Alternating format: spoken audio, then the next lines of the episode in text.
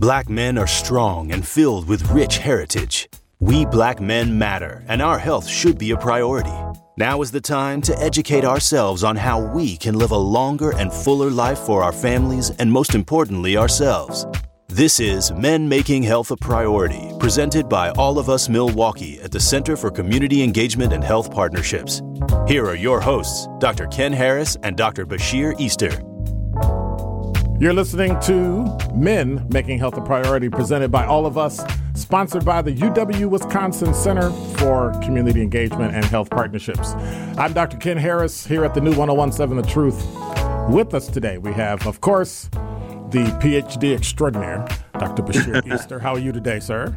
Good, Doc. I'm doing well. Happy to be here. All right. And our guest today is a guy that I've seen around the city do so many things with men's health. Dr. Kevin Izard. How are you, sir? I am doing fine, and I'm, it's an honor to be here with you today, Dr. Ken. All right. Dr. Bashir, can you give us an overview of exactly what we'll be talking about today? I can. Uh, we spoke a little bit before in our segments to talk about the metabolic panel, lipid panels, but really just how we got to the point of understanding your baseline of you at the men. And uh, I am not a medical professional, but what I do, I make sure that we did have someone to be a part of this. So Dr. Kevin Izard uh, has helped us understand how we uh, need to know our numbers is the main thing we talk about. Know your numbers. And so not only was he a part of that component, but also became a part of this men's movement. And so I want everybody to make sure and understand and listen up very clear. This is the baseline of what we're making sure the men understand before we start getting into the DNA component and to, uh, to make sure the men stay held accountable. All right. And so, Dr. Izard, you have a I like to call it checkered pass. And the reason I say it's a checkered pass is because you've moved from space to space to space, but you've always been here. Yes. And so I, I find that commendable. So can you tell us a little bit about your background and Yeah. where you grew up and Yeah. how you became MD? I'm a Milwaukee native. I was born born and raised, grew up on uh, around Port Washington, Capitol Drive, and uh, went to Rufus King High School. Went to Marquette for undergrad, and then I went to medical school uh, here at the Medical College of Wisconsin. And when I was a kid, I, I, I used to watch a TV show, Marcus Welby, MD.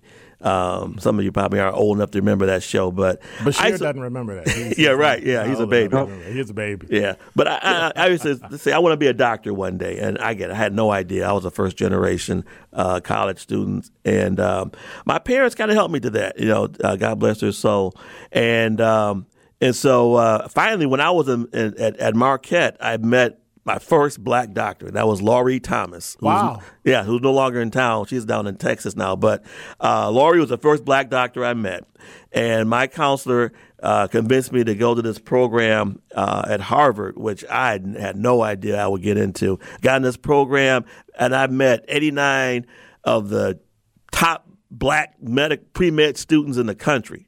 And it just knocked my socks off, and, it, and that's when I realized I could really do this. And so, um, again, so I came back, rededicated, you know, my, my studying, and, um, and I said, thank God I, I got into medical school. Um, it wasn't easy; it was a struggle. But I always said that, uh, and this is something that my parents instilled in me that you know that I need to, I got a commitment to my com- my community you know that uh, this isn't just about me and so i always said i want to come back and and and and, and serve my community and ironically when i finished with uh, with medical school um, I ended up, uh, first of all, in private practice um, on Capitol, 70, 76 in Capitol. But then I started working at this free clinic um, um, uh, with uh, Cordelia Taylor. Uh, this place called Family House with a medical college, and so I did that for five years, and uh, found out that uh, you know the the money that we had, the grant we had to run it, kind of ran out, and so we tried to find uh, creative ways to get funding, and I ended up in a community health center. Um, but I, ironically, I was like uh, about a mile and a half where I grew up. You know, uh, right there on, on Port Washington Capitol. So uh, um, I came back and, and I did it. I was the only doctor in the in the five three uh, five three two one six zip code at that time, and so um, it was uh, it, it's, it's it's good work. So I've always felt this. Uh, uh, you know this this calling to, to work you know in, in, in the inner city and and and um, and we'll get to this here a little bit later, but women have always been good about about health. You know, Right. when when when a man comes in, you just because he's got, I say, he either's got something really bad going on, or his wife or his girlfriend or his lady made him come in, or he's coming in for Viagra. It's one of those things. Now wait a minute. I go to the doctor every year. I just finished my annual physical. Mm-hmm. I've been getting an annual physical for the past Yes. 30 years. Yes. So I want some praise for that. But Dr. Kidd, we know that you, you are exceptional. We all know that. That's a given, you I know. want, I want some praise. Like I'm getting nothing. And Yes. so I, I, I was telling um, last time we were on that that I had gone to get my physical on mm-hmm. Friday, and they mm-hmm. took all the blood and the tests and all Mm-hmm. Yeah. that. Ironically, she forgot to take my A1C, so I now have to go uh, back and get stuck again Okay. for my A1C. Mm-hmm. And then I signed up Monday Okay. and went and got my numbers for all of us. Oh, good. Good. So good. I'm I don't want no more shots. yeah. I don't, I don't, I don't, I don't, want to go back to the doctor Yeah. for another ten or twenty. But you know, it's, it's not just it's not just the needle. a, a lot of it is, is just get, guys don't want to be vulnerable. now. I'm gonna I'm gonna just jump ahead then because I was going to talk about that. How do we get? See, y'all just changed. I don't care what. We're I riding have with you. We're riding what- with you. I'm telling you. what is the process of getting over the fear of seeing a doctor? Mm-hmm. Yeah. Like how? Yeah. A lot of us feel like, you know, one, they don't want to hear any bad news. And then I think, again, with men, we don't like to be vulnerable. We don't like that feeling of being out of control. And, uh, you know, some of it is, you know, just getting undressed and, you know, especially when you get to the, the part where you get the prostate exam and say, ah, no, nobody, no, nobody's going to put their finger up there. you know, and, and um, but you mean you, you mean For- yeah, for the prostate exam, that- yeah, the rectal exam. you- that can make you live, that can help you live. keep you alive. Right, right. Okay. See, women Right. women come in, they get up on the table, they get their pelvic exams, and they don't think twice about it. Right. Men, you know, they say, "Nah, I I don't know about that." Wow. You know, um, and the, and the ironic part of all this is that with as far as the prostate cancer screening goes, and prostate cancer is the most common cancer in men. As far as prostate cancer screening goes, the rectal exam is the least important part of what you're doing because, um, I mean.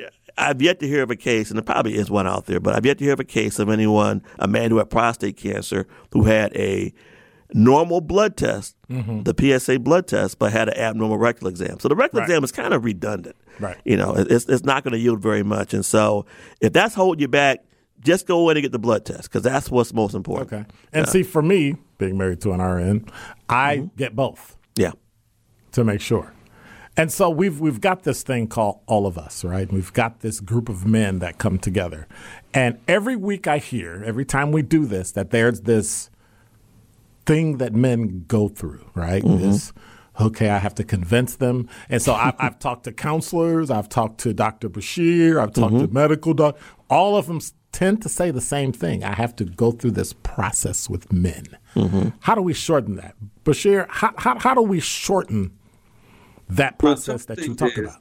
we talked about doc is getting to the point of you have to be the one to break the cycle and what that means is is that information is the biggest part that we try to give the men is to be able to f- make sure that they understand themselves at the highest level that they have But isn't that And what I'm avoiding? Like I don't want to hear like like Dr. Izard said. I don't want to hear that. yeah I'm trying to avoid that. Those are the we notice those individuals are, are the ones that are one on and one off leaving. When we got all the men together, now this the accountability piece comes in. Now the men are opening up and sharing those things that we just talked about. I'm I'm vulnerable. I don't trust my doctor. I haven't seen the doctor. You know, they start asking these things. So then as they open up to share, then then the things that we talked about breaking those barriers down, let's mm-hmm. make sure that we put them things in place to make sure you have no excuse to be able to say you can't see one. And then we'll talk about those things. When we talk about just the first thing is, is hey, we just want you to get your blood work. Well, you know, I don't have a primary. Don't worry about it. We got that covered. Well, I'm not sure if the cost's going to be. Well, don't worry about it. We got that covered. So now it comes down to one thing: either you do it or you don't want to do it. Wow. Wow. Right? And so it's kind of that it- simple. It's that simple. It's that simple. And then once we all get together, and the thing is, I tell the men, I don't need to know your numbers. You do. Okay. You need to know your numbers. Now, am I going to tell you that it works every time, Doc? It does not. We, we have some men that, that float in and float out. But we have a larger number of, of men that we have that are coming back, that are doing it. And then we and we focus and hopefully as we continue to do that, the men see that it's not as bad as they may imagine it may be, or all the excuses have to go away, and that they really have to take their health as a priority. You know, I'm not saying as a cliche, but they do, because it's it's going to take us men to do this work together. So Dr. Izard, is mm-hmm. it important that when I go in, because, and, and I'm, I'm going to put this out there only because I'm, I'm going to be as authentic and vulnerable as possible. Mm-hmm. When I went to go get my blood with mm-hmm. all of us, mm-hmm. the people didn't look like me. Right.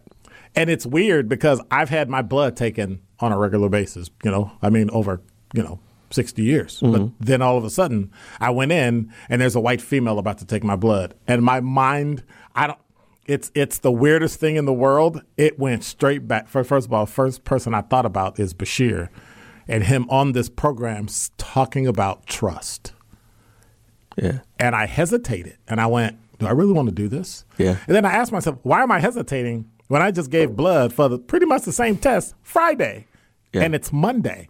And I realized it was the person that was in front of me mm-hmm.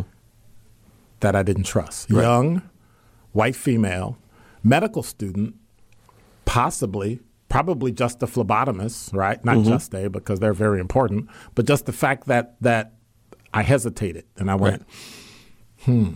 Right. And then some of the things she was saying that were not culturally inappropriate, mm-hmm. but reflected her culture, right. and that I was expected to conform. I had to remind her that, excuse me, what? I'm who I am. I don't really care about your politics. Mm-hmm. I don't mm-hmm. really, and it dawned on me, it was so subtle. Yeah. Right? I'm, I'm, right. Thinking all this in my head. I'm not right. saying it.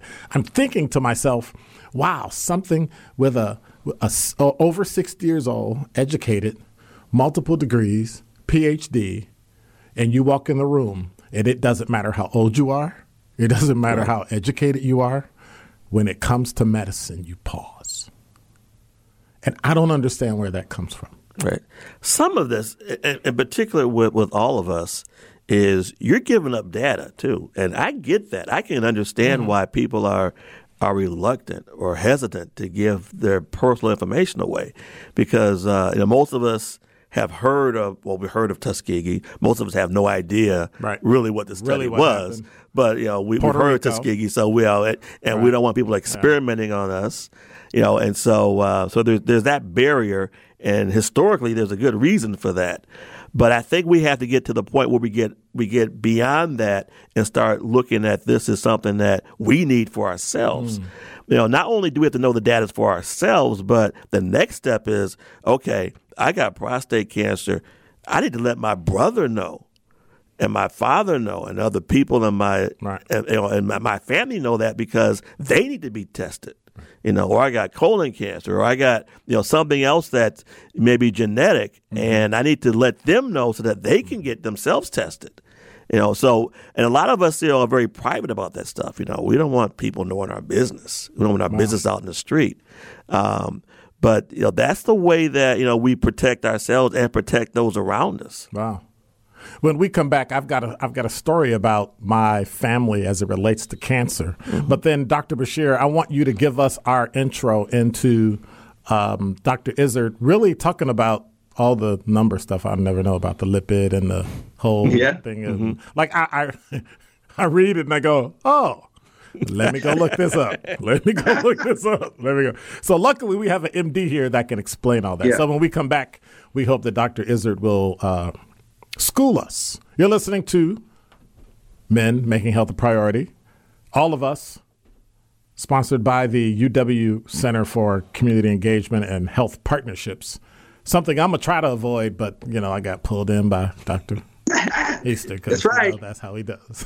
we'll because you take it as a priority. How can I unfriend him? I got to go to all my social media and unfriend him. We'll be right back. This is Men Making Health a Priority, presented by All of Us Milwaukee at the Center for Community Engagement and Health Partnerships on the new 1017 The Truth, The Truth app, and 1017thetruth.com. We're back and welcome. I'm Dr. Ken Harris. We are here for Men Making Health a Priority. My guests are Dr. Bashir Easter, along with Dr. Kevin Izard. There's a lot of doctors up in here today. It's, it's a lot in here. A lot. So before we took a break, we were talking about those um, those thingamajigs that y'all be taking the blood and putting it in this computer and, and it spits out this list of gobbledygook foreign language stuff. I, I, think it's a conspiracy that all medical doctors know stuff in Latin. That's what I think it is. They created their own language, right? But then as you start to look in and figure out why people name certain things, and it's named after people, and it's named after some of the work that it does, and the test represents this in your body, so we named it this, so they could actually remember it. And and it it amazes me that somebody like all of us came together and said the only way that we can do this is to find a million men and and actually do the research. And so, Dr. Bashir, kind of walk us through, but before Dr. Izard takes over, walk walk us through this this list thing. You you know you called it lipids and all that. I'll, yeah. I'll let you take care of all that. Yeah. So what really started that is I, I'm going to start with me right? I, I, was telling the issue before regarding me and my my um, diabetes, and I was getting information. They were telling me about this A1C, and I was taking this test, and I didn't understand the information that was on there, and I was pretty much had a lot of denial. But then my body started to tell me, "You mm. with the problem, you started having this thirst." You start having this frequent urination all this stuff started happening. And then i started looking at well what's going on with me? Well in my previous job maybe um, a while ago they were the the um, part of it for their staff is that they had to do their annual physical right? They had to go ahead and go in there they brought people in got some nurses check your blood and you get this whole sheet of information. Still didn't understand what it meant. So i started doing what other people would do take that information and put it into google to read it out so when I got my primary doctor, I started to say I, I need to take this uh, uh regularly because they were checking my A1C, which was checking how much uh, my sugar levels were in my blood, and uh, to be able to see where my numbers were at, and high, low, and how to manage those. Once it finally clicked, I realized this is important. And I need to know what my high number is and my low number is and where I'm at in the mid and all the rest of those items that became the metabolic and lipid panels. Well, when we got to the men's group, I started realizing the men were having even struggles of understanding their blood pressure numbers. So if they didn't understand their blood pressure numbers, I'm pretty sure that at that time they didn't understand the, the part of understanding their blood. Once I got to understanding of that, I knew I couldn't take them from that point to talk about getting their DNA.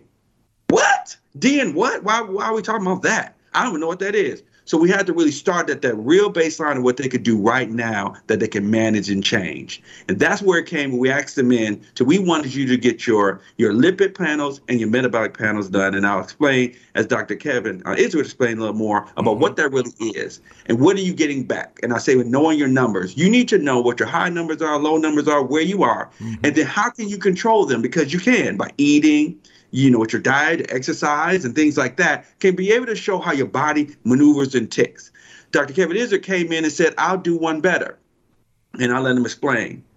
I'm going to explain to everyone what all of these issues are with your cholesterol and your and we how do these impact your body and what are you understanding with your with heart and heart disease and how is this impacting your vision and your body and so as it started to be more education you talked about uh, being fluent right right fluency it is that component that we're trying to get the, the, the, men to be able to understand themselves at the core. And so that's what we started. Once we started that process, Dr. Kevin said, hey, I can help with that. And so we was like, perfect. Now we have an MD on board to now give direct information to these men to help them walk down this path. So before Dr. Izard jumps in, you, you said something um, momentous. You said something clicked. So my mm-hmm. question to you is, was it a eureka moment click? Like that? Was it a aha moment, right? Ah, got it. Or was it a uh oh when you figured out about the diabetes? It was all three. It was all three. It was all, and the reason why I say it was all 3 uh-huh. because I was in such denial. Because I was, I was at the point is like I have this diabetes. It's telling me I can't eat what I want to eat. it's telling me I can't drink what I want to drink right, and I refuse. I want to do it. Then I was in my mindset, well, you know, I'm seeing people getting talk about their legs being amputated. I'm hearing about people having these issues with their vision. Right. You know, not, and in my mindset, I was in my 30s, Ken. And I was like realizing like something's not right. I can can I fix this? Yes, you can. Then it was like, I can? Ah. Well, how do I fix it? You need to know your numbers. You need to know where you are. You need to have your prick your prick your finger, get your blood. Right. Once I realized that if I ate this, it does this. If I, it, it was simple as that. Right. And I was like, I can control this. I can really tell myself and tell my body that it can heal itself and do better with medication. And if I don't, if I can get off medication, I had control. So those things became that moment to say, not only do I need to know about my A1C, I need to know about all these Oh, other things Okay. That also contribute to other things that are going on with my, body as I get older. Then and then it became I became excited. So I was like, if I stop eating red meat, I'm waiting to see did, did my triglycerides change, right? If I stopped, if I just drink water, what's going to change? Well, I told you before, the first thing that changed when I just went to water was my urine. It became very interesting to me how I can make sure I can immediately change my health by changing some of the things that I was doing. See how we start these things and I like him? Yeah. And then he starts saying stuff that I got to listen to and then I don't like it. Okay. Well, we're going to give uh, Dr. Kevin Izard a chance to be not liked today because I know he's got some significantly valuable information that he can give in layman's terms for, you know, us people Yeah. that aren't medical doctors. Yeah. This whole lipid panel thing, what is all that uh, even about? Yeah. You know, we been keep throwing around these these biomarkers, and, and, and you know, what does that mean? Right. Yeah. So Right. so th- what what we're really talking about is there are certain numbers that you got um, that can predict your health in the future. Okay? Really? And so things Wait, like wait, so, wait. We can tell the future. Well, we can tell with your Biomarker. risk. Wow. Yeah, yeah. Okay. So this is all about risk number, you know, uh, percentages. So uh, if you think about the the the, and you, I'm sure Dr. Ken, you know this. The the number one cause of death in the U.S. is heart disease. Right. Right. And there's a whole lot of things associated with heart disease: blood pressure, diabetes, overweight, all those other things. And so we know that people that uh, so your risk of dying is very closely related to to your risk for heart disease. And so these markers we're looking at are, are primarily the things that are looking at risk for heart disease. So, like your blood pressure. We know that if you have high blood pressure, we call it high blood pressure the silent killer. Well, what do people die from? They die from renal disease. They die from heart attacks and strokes. Um, they die from heart failure, but mostly it's going to be it's going to be from heart attacks and strokes. So, if we can get people's blood pressure down, you lower your risk of dying of a heart attack or a stroke. We talk about uh, cholesterol. Cholesterol is that stuff that floats around in your bloodstream and it clogs up your arteries. Okay, we know that if your uh, if your cholesterol is high, we know that you have a higher risk of having heart attack and stroke. Back to heart attack and stroke again. We know we talk about uh, um, talk about your uh, your weight. Okay, that's another marker you need to know. What is your weight? What's your BMI? Your BMI is your body mass index. So, you know, someone who's six feet five is allowed to weigh more than someone who's five foot five. Right. Okay. And so what they do is they take the height and their weight and they do this calculation. They come up with the BMI. So if your BMI is high, if you're overweight or obese, you're more likely to have what? A heart attack and a stroke. So we're back to heart attack and strokes He again. not he he he he, not making me happy. Yes, I'm bring, I'm bringing it all. It all comes back, you know, to this, this common denominator here. So heart attack and stroke are the two things that if you can mitigate those, everything else should usually just Yeah, I mean, you're gonna die of something, but Oh, yeah. yeah, but but yeah, I mean, you, the things that, that we die prematurely from, that's what you're gonna be able to, to reduce heart, those. just- wow. Yeah, and then of course you got the cancers. You got your PSA, eh, which is uh, a prostate specific antigen. That's the prostate cancer, most common cancer in men, and then colon cancer. You know, you should get a Right. colonoscopy. But the main numbers we're looking at are blood pressure, Mm-hmm. um, your weight, um, your uh, diabetes, talk about hemoglobin A1C, your blood sugar, and uh, um, and uh, PSA. You know, those are the things you, those Hmm. numbers you should know. it's it's funny because my mother had breast cancer and colon cancer.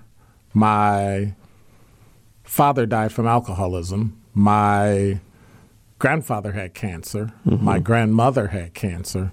My aunts all died. No, my youngest aunt died from cancer. My oldest aunt lived till she was 79, 80 years old mm-hmm. and died from cancer. But they all had one thing in common they smoked every day. I thought they were going to say they're all related to you, but They're all related to me, but they smoked every day. yes, smoking. Now, my other aunt, who was 78, who died from untreated colon cancer, she had had mm-hmm. surgery and then she kind of left it untreated. Mm-hmm. I think she probably didn't care. She figured she was old enough. But, Right. but yet, I remember when she stopped smoking, mm-hmm. like everything turned to normal. It was Yeah. it was the it was the strangest thing in the world, and then I noticed that my uncle, who died at 97, Mm-hmm. never smoked. And so that that triggered something in me to think, okay, so if you don't drink excessively and smoke, Right. like roughly 60, 70% of all these issues are gone anyway. Right, right. And And, then I- I can tell you one of the things that, Uh-huh. we, we, we, that we underestimate the importance of is stress. You know, and so uh, all of us, I think all of us at some point have these these little, little these little errant uh, blood cells or cells that that have become cancerous. Right, Okay, right. and if the thing is, if your body's functioning well, your immune system realizes that it attacks the cells before they become you know before they Wow. spread to anything. Wow. Okay, but when you know when you start adding things on like drinking and smoking and not sleeping and being overweight and being stressed out, Now- now, your immune system doesn't work as well. Now, when you say stress, you don't mean things bothering you in life mental, because we understand that stress. Yeah, You're, I- you're I'm talking- I'm talking about that too. Right, but but you're Yeah. also talking about the stress that your body has to work harder when you're intoxicated, harder when Yes. you're smoking. Right. Wow. I mean, your, your immune system is actually, I mean, boy, it's, it's, if, if you ever look at, at the immune system, it's, it's pretty remarkable It how is, it it works. is. you know, how can it, it can recognize that something that's in your body shouldn't be there. Mm-hmm. You know, um, but yeah, your immune system is, is smart and is able to you know to pick these things up. But when you start messing around with it, when you start suppressing it, now you're you're more likely to get infections like colds, and you're more likely to get things like COVID. You're more likely to, and then you take it to the nth degree, you're more likely to even get cancer. You know, it affects your mental health. It affects all these things are are, you know, are, are are interrelated. You know, you can't you can't separate what's going on with your your biology with what's going on with your psychology and your and your you know all this stuff works together. If you're stressed out, it's going to affect your immune system. It's going to affect the way you function. I don't think we're talking to Dr. Izard in the next segment. We're we're just going to skip over it. we're going to skip over him because it's wow, it's it's really getting great. In the next segment, I want to talk about I want to dig deeper into stress. Mm-hmm. I want to look at really how does stress well, first of all, the different kinds, mm-hmm. but then how it really affects us. We keep hearing it. Yeah. And it's this generic word, but we don't really know this is what stress will do to your body. Men Making Health a Priority, presented by all of us, sponsored by the UW Center for Community Engagement and Health Partnerships. Dr. Bashir Easter, Dr. Kevin Izard, who may or may not be back in the saying, because I don't know if I'm a, he, he might he might tell me something about stress. I might just you know leave. So, Dr. Dr. Easter, you might you might have to finish this. No, you got it. We rolling. All right, we'll be right back. More of Men Making Health a Priority, presented by All of Us Milwaukee at the Center for Community Engagement and Health Partnerships, is next on the new 1017 The Truth, The Truth app, and 1017thetruth.com. All right, welcome back. I'm Dr. Ken Harris. You're listening to the new 1017 The Truth. Men making health a priority. All right, so Dr. Easter, here, here, here we gonna do. We we not gonna we we not gonna talk to Dr. Izard because he, he just is is he still here? I don't know. Is He still there. here?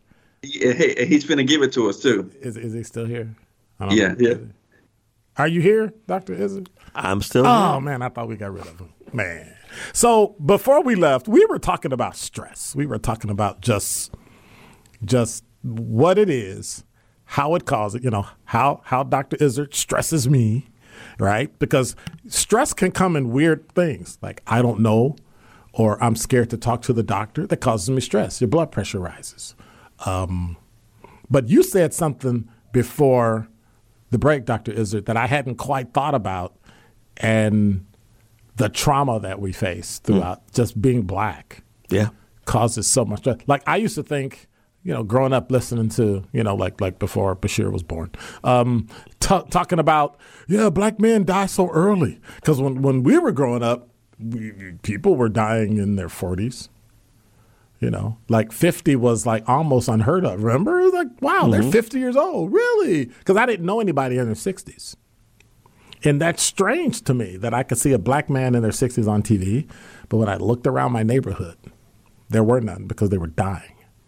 And it didn't click till Dr. Izard said stress. And I thought, imagine what the civil rights movement did to black men living through the 40s, 50s, and 60s. But now we've got so many other ways.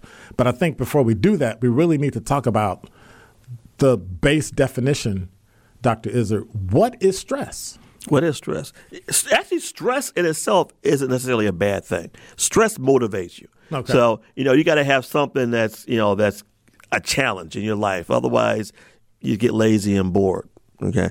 So stress in itself isn't bad, but when you start getting what they call distress, okay, stress that works on you in a bad way. Um, in fact, it, it, there's a graph you can show that shows the the higher the um, um, your, your stress level, the more uh, productive you are. Really? Yeah. Until you get to a point, right? And then you start. To, then it starts. To, then the curve goes down, and, that, and when you when you hit that maximum amount of stress, then you become. Then actually, the more stress you get, the less productive you get. You know, once you get overwhelmed, and so stress in itself isn't necessarily bad. But a lot of us are walking around with this distress. Uh, if you think about it, the, the, we got our immune system is, or our uh, um, our, our neurological system is, is broken up into the um, we got uh, this uh, sympathetic and, and, and, and, parasympathetic nervous system. Right. So your parasympathetic nervous system is kind of how you kind of functions on a normal day to day basis, and your sympathetic nervous system kicks in when things are.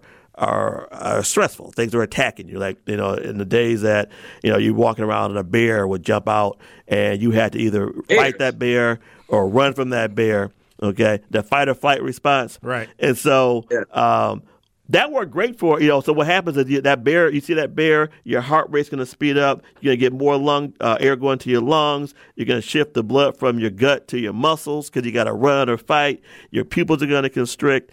Uh, all this stuff is happening. You can stop digesting your food because you don't need to worry about that. You know when you're trying to run from a bear. Um, but all that stuff is great when you got to when you have to do those those short bursts of getting away from something. A lot of us doing that on a daily basis now when we drive to work in traffic, or somebody cuts you off, or you just live in a neighborhood where you're hearing gunshots all the time and it stresses you out. And so now those things that that had a uh, uh, that, that had a, a, beneficial effect at one time are now wearing on our system. So you get these endorphins, these hormones, cortisol, other things that float around your bloodstream, and they're wearing us down.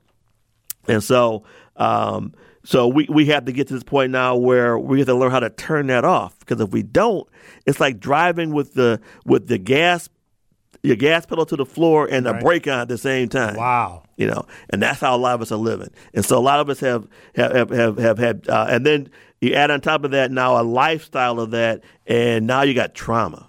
You know, you got trauma uh, in your relationships. It's affecting your relationship. It's affecting your functioning. You can't work. You can't. Uh, you can't have these. Uh, you have a bad relationship with your kids, with your wife, and then a lot of us men, by the time we get to you know 65 years old, we're broken down. And then you add on top of that, you had a, you worked in a factory your whole life, and uh, you got bad joints. Your knees are bad. Your back is bad, and it's no wonder why you know, a lot of us we get to seventy years old and we we're old.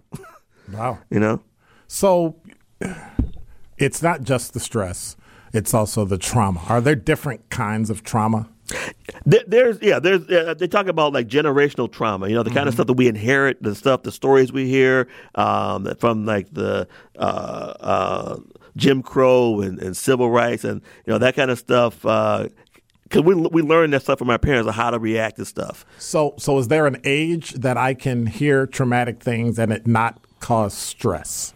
Like what's you know you know what I mean? Like a child mm-hmm. being taught things in elementary school. Right is different from when I learned it in college. Right, right.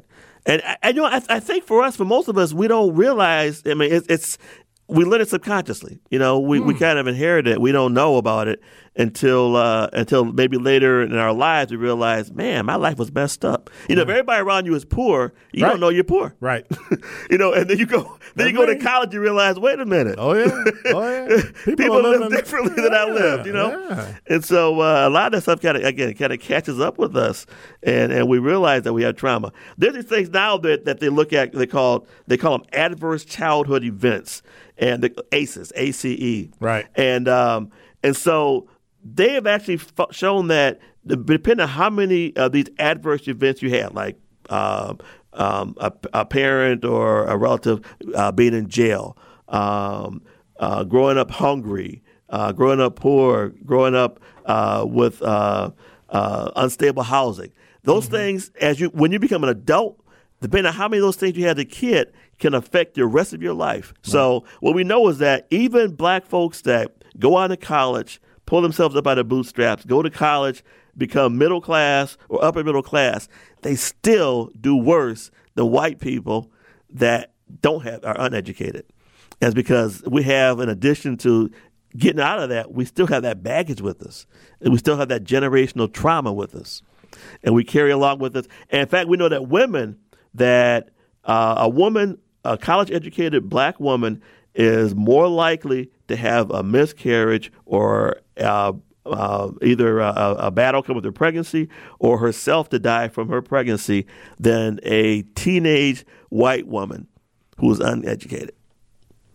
So, like, how can you follow that up? Right, Dr. Ken. I want to say this. First of all, thank you for when we talked about the definitions. Like, right. said the men we had to first start with understanding what it is. Right. So you asking that question mm-hmm. was very point. We got men that we say, well, let's stop all of the pieces. What is stress? Define it. So Dr. Kevin is for him explaining it makes a lot of sense. It could be positive and negative. Right. And there's emotional and there's a physical piece that goes along in regards to stress. The thing that we talked about with the men is how do you deal with when you have these moments? How do you know identify what the stress is? And then what do you do with it? A lot of times the men were like, I don't know, right? Or I just, I'll just, I just deal with it. Well, do you understand that you have a physical thing that's happening to you? Well, I didn't think of it that way, right? You didn't. So now that you have the information, now do you need to understand what do you do with? So we try to find ways to relieve that stress. That's right. We, like talking about yoga. and, mm-hmm. Yeah, those are some of the things that they do they self-medicate. Okay. But there's other ways to get rid of that. The other part of it is the the PTSD. The uh, mm-hmm. the first time I noticed PTSD was in uh, I worked for child welfare, and there was uh, we would some of the children were in some some very bad situations, and then we would take them out of the situation, and we would say we put them in a better situation, like a home that the the, the house is really good, the, the stable place, they're getting fed, they're getting a good place to sleep, and all of that, right? And that's where the most of the behaviors came from. And there was a lot of times people were like, well, why is the child in a we, we would say a better environment, but now they're acting out with urination, they're fighting and biting. You know, sometimes they would do even some sexual acts as a child, right. baby. Right. And they stated because the body was in a flux, as uh, uh, Dr. Uh, Kevin Easer said, you're on gas and the brake at the same time. There's never a time for the body to relax. As soon as the child were in, was in an environment where it was peaceful, that's when all of the issues started to come out because the body was able to relax. And then all of that stuff that was being held because they were always in in the flight and fight mode mm-hmm. came out of them. And that's where i said oh my goodness. The body is a beautiful machine and it does everything it can but pressure will bust a pipe. And when that child showed all those behaviors and all those things started coming out that's when the therapy began yeah, and, and as men, I, as men, a lot of times we don't. We, we don't have the, the, the, the emotional maturity a lot of times to deal with this stuff. Women, mm-hmm. they get together, they cry, they get angry, and you know, and, and, and but men, we like to be, we think we're cowboys you know, and we keep this stuff inside, mm-hmm. and we think that we're dealing with it. But like like Bashir said, when when when it's quiet and, and your and, and your ego is lets go, all that stuff comes out of you. But it's know? tough when you have the expectation of women, the expectation of family, mm-hmm. the expectation of work, the expectation of society, mm-hmm. the expectation of white men, the ex- right, and mm-hmm. you pile all that on. At some point, you're going to break anyway. But That's at right. some right. point, something's right. something's going to just right. fall apart. Dr. Ken, one of the men said in the session, he says, "I don't feel like I can make a mistake." Correct. Mm. That's true. Because, At no time, mm-hmm. yes, just what you said. If I make a mistake, I don't get recovery. Right. Does everyone's looking at me that that mistake, as other cultures, can make multiple mistakes. Right. And still be embraced and giving them grace and all of that. But it's a thought and a feeling that, and we are coming from all different mothers and fathers. But we all have those same experiences as black men. Yeah, and you know, so you, it, it, it, even goes back to like elementary school. You know, mm-hmm. we, I mean, you can look at these kids, and black boys are have this have this um, the, the teachers approach them that zero tolerance. You step out of line, we're gonna stomp on you. Oh, I've been victim of that. Yeah, you know, and it's and, and, and it goes yeah. on from there. You know, yeah. you can't if, if, you get in trouble with the legal system. If if, you, if you're a white teenager and you're smoking weed, you get caught. Uh, the judge is gonna figure, okay, you're gonna you know you're gonna you're gonna turn your life around. But you know, you get in the legal system as a as a black teen, you you a lot of times you know it's it's hard on you. And then once you start messing up like that, then you know then okay now you get to college, now you have a felony you can't get financial aid. You can't go to college. Correct. So now you you, you, put all these obstacles in front of somebody, and and then their life now is has become a mess, and they can't get out of it. And one and then throw, and throw, and throw kids on top of that too, you know. So now you got a bunch of kids by different women, and now wow. you got child support. You ain't never gonna have any money. You know, I'm so, gonna tell this one this one thing as well. When we talk about even how we were raised from to be able to say what is considered a man right? And as boys, one of the things that they I've, I've heard is don't cry. What you crying for? What you crying about? but the but understanding when you get a clear understanding why the body or the, the the body cries, right? That's the mechanism to what relieve stress. The body is finding ways to be able to get that emotion and feelings out. And now you're telling a man or young young man, boy, don't cry. You're telling you're telling them not to do one of the mechanisms to get stress out of their body or nervousness out of their body. So then you grow up and there's a lot of things that's going on with you. And you said, Dr. Ken, there's a point where you just gonna pop. Right. Mm-hmm. And right. I remember the time when I was stressed, you know, when I was working on this doctorate, and it was, to, I was like, I don't know what I'm doing. You know what I did in the hotel room? I cried. like we all did. Like we, we all did. Yes. Oh yeah. Like a baby. Dr. Kevin, it, it, I know the same thing. You cried. He was like, man, this is hard. Yeah. But I cried, and when I cried, I felt better. I right. felt physically better because it got the stress out of me. And that is a, the smallest thing. And we talked to the men. Hey, how many of you have taken a moment to cry? Man, I don't cry. I ain't gonna let anybody show no weakness. That, that's what. So you're not allowing your body to release of the feeling and emotion of stress. Yeah. That's an issue. I've seen children die and, you know, babies that were dead and had to go in and deal with the mother and, you know, SIDS and all sorts of things. And it never dawned on me not to cry. Like mm. it, I, I, I, it just, I just cried. People like, what's That's wrong right. with you? I said, a, mm-hmm. a, baby's dead. Like, really? That doesn't move you? that doesn't do anything what's, for you. What's right. wrong? Yeah. And so I think we've been so hardened. Yes. And we've been so conditioned by mm-hmm. society. And so when we come back, I want to talk about. Um, sometimes we talk about white girl tears. I want to talk about black man tears. Mm. I want to talk about how we can help black men um, externalize those things so that so, so, that we can get those those lipid panels done so we can get and it sounds like trust is a piece but also um, we have to get that toxic stuff that's in us out of us. So when we come back we're gonna we're gonna talk to dr bashir easter and dr kevin izard and really like dive into how do we get the negative out so we can get something positive like all of us in you're listening to Men Making Health a Priority. I'm Dr. Ken Harris on the new 1017 The Truth. You're listening to Men Making Health a Priority, presented by All of Us Milwaukee at the Center for Community Engagement and Health Partnerships on the new 1017 The Truth, The Truth app, and 1017thetruth.com. All right, thank you for listening. We're in our last segment for Men Making Health a Priority. It's great to have Dr. Kevin Izard here uh, medical doctor. Dr. Bashir Easter has his PhD, and to have all these brains in the room, right, and yeah. not really talk about some of those things that are that are, um, you know, hanging on the wall, like tears are important.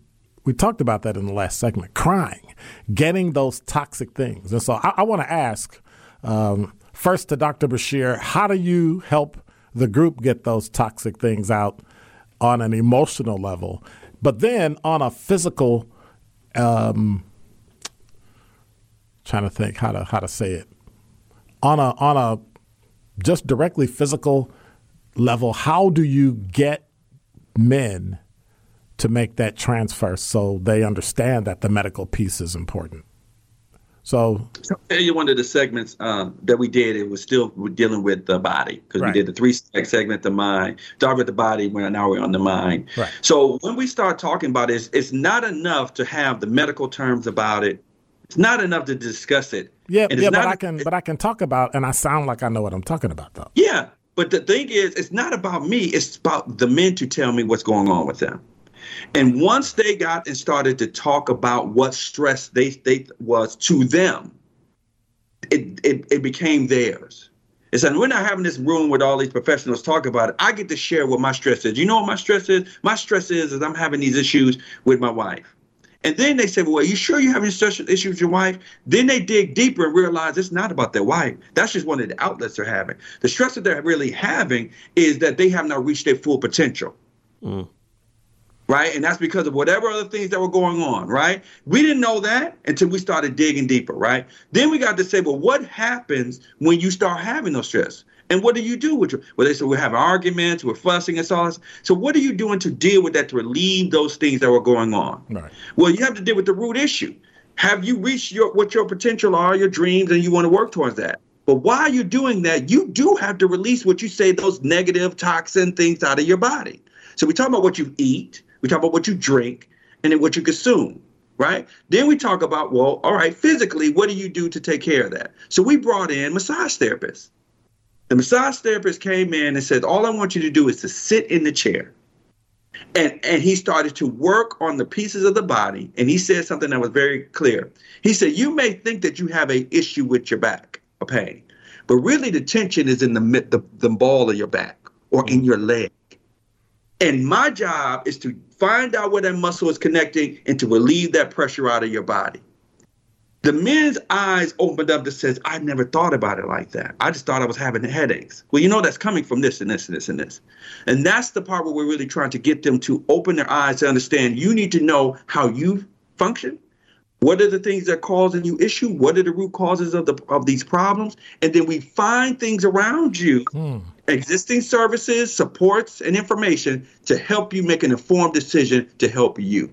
And that's what we that's what we've been doing, and that's what's been going on. Hey, one of the secret things that's going on there, uh, Dr. Ken, is that this group that meets once a month on mm-hmm. Friday it's not only just about learning about the the biomarkers and and and how to physically stay healthy. It's the idea that you got guys coming together, talking to one another. And there's there's a lot of studies out there now that are looking at loneliness in men. A lot of guys we don't have relationships. Right. We don't have you know we got acquaintances, but most of a lot of us don't have friends. You know we don't have people we talk to, and so there's a there's a there's a therapy in being able to tell people this is what I'm this is what I'm struggling with in my life right now. This is what's going on in my relationships with my my wife, my kids, whatever.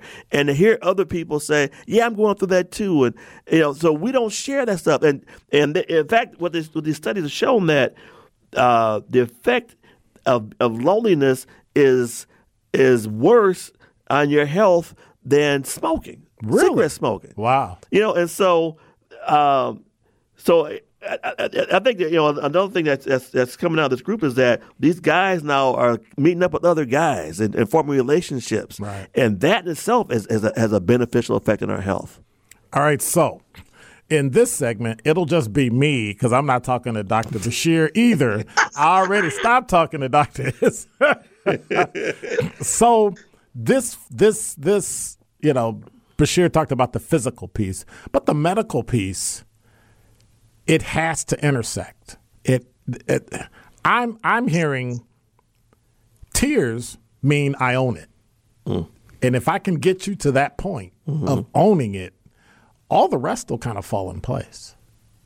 I right. have to own my stress. I have to own my shortcomings, but I also have to own my greatness. And and so that can cause a lot of stress as well. We always look at the person that's successful, right? Mm-hmm. Or, and, and, I think Dr. Bashir said it about people that have, you know, stress and issues with not reaching their full potential. But I'm one of those people that if you're alive and breathing, you can reach your potential. Mm-hmm. Some people have reached their potential and their stress levels are high, they're lonely, Mm-hmm. there's no room at the top. Mm-hmm. How do we how do we fix that in a group like yours, Bashir? Uh, we meet everyone where they are, right? We one thing we don't do is we don't cookie cut our cutter Wait, wait, wait. and make I can't bring my title in the room. You can bring I- it, but I it doesn't remember. matter in that role. Wow. You can bring it. You'll respect it exactly. you. Yes, you can. But we don't. We don't hold you to make you seem like that you don't fit in or that you're not a part. The main part of that, that that session is that you're a male. That you are a male going through something, and whatever you're going through, I could probably learn from it. Because that vicarious learning that Clem stated, uh, Richardson, we had that Right, segment and talked right. about it. That's exactly what ended up happening. The men weren't really apt to have a one-on-one conversation with a therapist, but when we got in that room, they just started explaining these are things that's happening. This is what's going on. And another brother was like, "Man, I didn't know that, but you know what? I'm having the kind of the same issue. Well, how are you dealing with it? I'm not." Right? I'm I'm dealing with it the same way. I'm sitting here talking about it. And so that's how we started. And we learned that really organically, that's what was going on. And so the the, the main piece was that is in those, that's, those sessions are who is there to now help. Because we, the last thing we wanted to do mm-hmm. is open these men up, get them to talk about it, and there was no help and no solution for them. That wasn't going to do good, good at all. So with having like Dr. Kevin Izard and having other professionals there, we're able to tie in these pieces. Now the men are now uh, ready to hear and receive. Now let's take some action. So that's why we were bringing in vegan chefs. That's why we bring in the, the exercise therapists, the massage therapist. Those are things that say now let's start talking about and, un- and unpacking some of these things, and then getting you some help right? And then other things that we bring is some of these men are working. You know, one one of the major services that we're not taking advantage of, Doc, What's that? our EAP program, oh the wow. assistance program Yep. that you can receive all of these different services that are paid for by your employer. Wow. See what I'm saying? So these are the things that we try to make sure that we connect them so some of these barriers are taken away. But you talked about also the tears. Those tears are so important because we talk about the physical part of it. That's mm-hmm. the body's way of a release valve mm-hmm. of some of that pressure being seeped out. And I said pressure will, uh, will bust a pipe. If you keep closing something up, even the strongest uh, metal, if it gets too hot in there and that pressure gets hot, it's going to pop and that and we're the exact same way. So we do need a place to release. And a lot of the times is, man, how was the last time you had a good cry? Yeah. You know, a lot of people don't make that connection. Very they, you know, they, they, they're having headaches or they're having stomach problems or they're having palpitations, and they don't make that connection between what's going on with them emotionally and that what's going on with them physically. Mm-hmm. And it's you know that that whole biopsychosocial thing is all connected. You know, if if if if socially if things are a mess, you know, relationships, uh, you know, around you, it's going to affect your health. Okay. Or you got bad health, it's going to affect your emotions. Your emotion, you you know, you have mental illness or other things, it's going to affect those other relationships. So they're all intertwined. Wow. You know, and so I think we start we have to start realizing that you can't really fix one thing without touching on the other things too. Now, I would be remiss if we did not talk about someone that we all know, knew, and love, and that's Eric Vaughn. Yes. Tell me about it. Yeah, so Eric had actually started this. He, he had started this uh, Healthy Man uh, project that was that he had been doing before he passed, and so uh, I thank God that Bashir has kind of picked this up now. You know, and, and so we're kind of running with it. But it was the idea was to, to, to get men to start thinking uh, about being healthy. You know, not just healthy in the in, in the body, but healthy in your mind and healthy in your spirit too. Because all those things are again, we're said they're all connected, and you can't fix one without fixing the others. So simple, but yet so difficult. It is. And so the prospect of going in, getting a test, how do you, as a medical doctor, help me understand not just what the numbers are, but when the numbers aren't good, how do you let me know that? So I think the first thing is basically just knowing the numbers. It's uh, okay. So you, so you might be. They say that most uh, people who are diabetic, it takes seven years before the time that they develop symptoms and the time they're diagnosed. So there are a whole lot of people walking out there who are either diabetic or pre-diabetic. They don't even know it. Okay, uh, a lot of people have high blood pressure and they don't feel anything. That's why they call it the mm. silent killer. Okay, there are a whole lot of people walking out there who you know who really don't know what's going on inside of them. So first thing is if you can just be aware that this is going on, and then you start working out what the solutions are. The solutions may be medication, but it may be changing your diet. It may be getting some of that sodium out of your diet. It may be losing weight. It may be doing some exercises, and maybe you don't need medication. You know, uh, maybe you're pre-diabetic, which means that your numbers are higher than they should be, but you're not quite yet there at diabetes, and you can prevent that from happening by losing weight or by exercising. So every, not everything's going to end up with with, uh, with medication. Some of it's going to be lifestyle changes. Um, but you know, until unless you know that, you know, it's all about information. If you don't know that, then you don't know what even what to address. Wow. So, in this last cu- couple of minutes we have left, what's the best information you can give us, Bashir, about your group and what we need to do in order to even find you and show up and participate? Yeah, so we are having those men's groups that are the last Friday of every month. And if you're interested in those, you hear these segments that we talk about, you can always reach out. But you go to join all of us www.wisc.edu or join all of us, wisc.org. And what's that important is, is that you get to learn about the All of Us program for Wisconsin and be a part of that. That's number one. The other thing is, is that you want to, the biggest thing is whether you not want to do anything with us at all, you still can go uh, get a primary doctor or connect to a doctor. Dr. Kevin Izard is on here now to be able to get your baseline and your numbers Know who you are first with that information and then educate yourself on that. The other thing that we really want you to understand is it's about you. It's about you as an individual. We come on here, we talk about this, uh, Doc, all the time to get men to understand. Everybody had to start somewhere. I had a moment. Every one of these men are going to have a moment in their life if they already haven't had it. That's going to get them to say, "I need to do something." The thing is, you can and you should. If we and and also the other thing I've added is you need to start being selfish. You need to understand that you need to start taking your health as priorities and stop doing everything for everybody else for just a moment. So and take care of yourself and then give yourself uh, out to everyone else. But you're no good if you're not taking care of yourself. That's one of the biggest things I wanted to keep sharing. All right, Dr. Izard, any last words? Yeah, yeah. You know, I, I told Bashir this. You know, uh, originally I came on uh, into the group because uh, I had some, you know, medical expertise to share. So I came to share stuff, but I stayed for myself because I'm a black man myself and I'm overweight and I need to get my health back in order. And so it's not just them, it's me. you know, being selfish. So that, so I, yeah, I did it for for altruistic reasons, but I'm staying for selfish reasons. Wow. And so, uh, yeah, so it's, it's, it's, it's, it's really, you know, again, if anybody's out there and, and maybe just curious, it's worth at least checking out.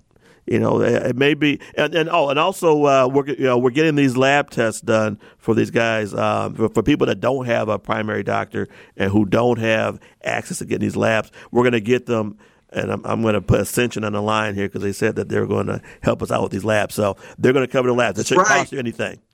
So yeah, we will get these you know your your your, you know, right. your, your, your biomarkers done for free. You know, and at least you, if nothing else, you'll know that information. Outstanding. Let me give the right information, um, Ken. It's, it's all of us dot wisc, W I S C dot edu. So I, I, get real hammered if I didn't get that right. So it's last, it's not org, it's not dot com, it's dot edu. All right, outstanding. Men making health a priority. Twice a month we're here. We'll be here till the end of December, helping you understand these are the important things that will keep you alive for generations. Because it's not just about you but once you know, you can help your children and your Amen children's to that. children. Men making health a priority. Uh, Dr. Bashir, as always, I appreciate you. Dr. Kevin, Same thank way. you so much. I'll be sitting around. All right. I'll see you around when you're walking your dog. That's right. Men Making Health a Priority, presented by all of us, sponsored by the UW Center for Community Engagement and Health Partnerships. You're listening to the new 1017 The Truth. I'm Dr. Ken Harris. We will see you next time.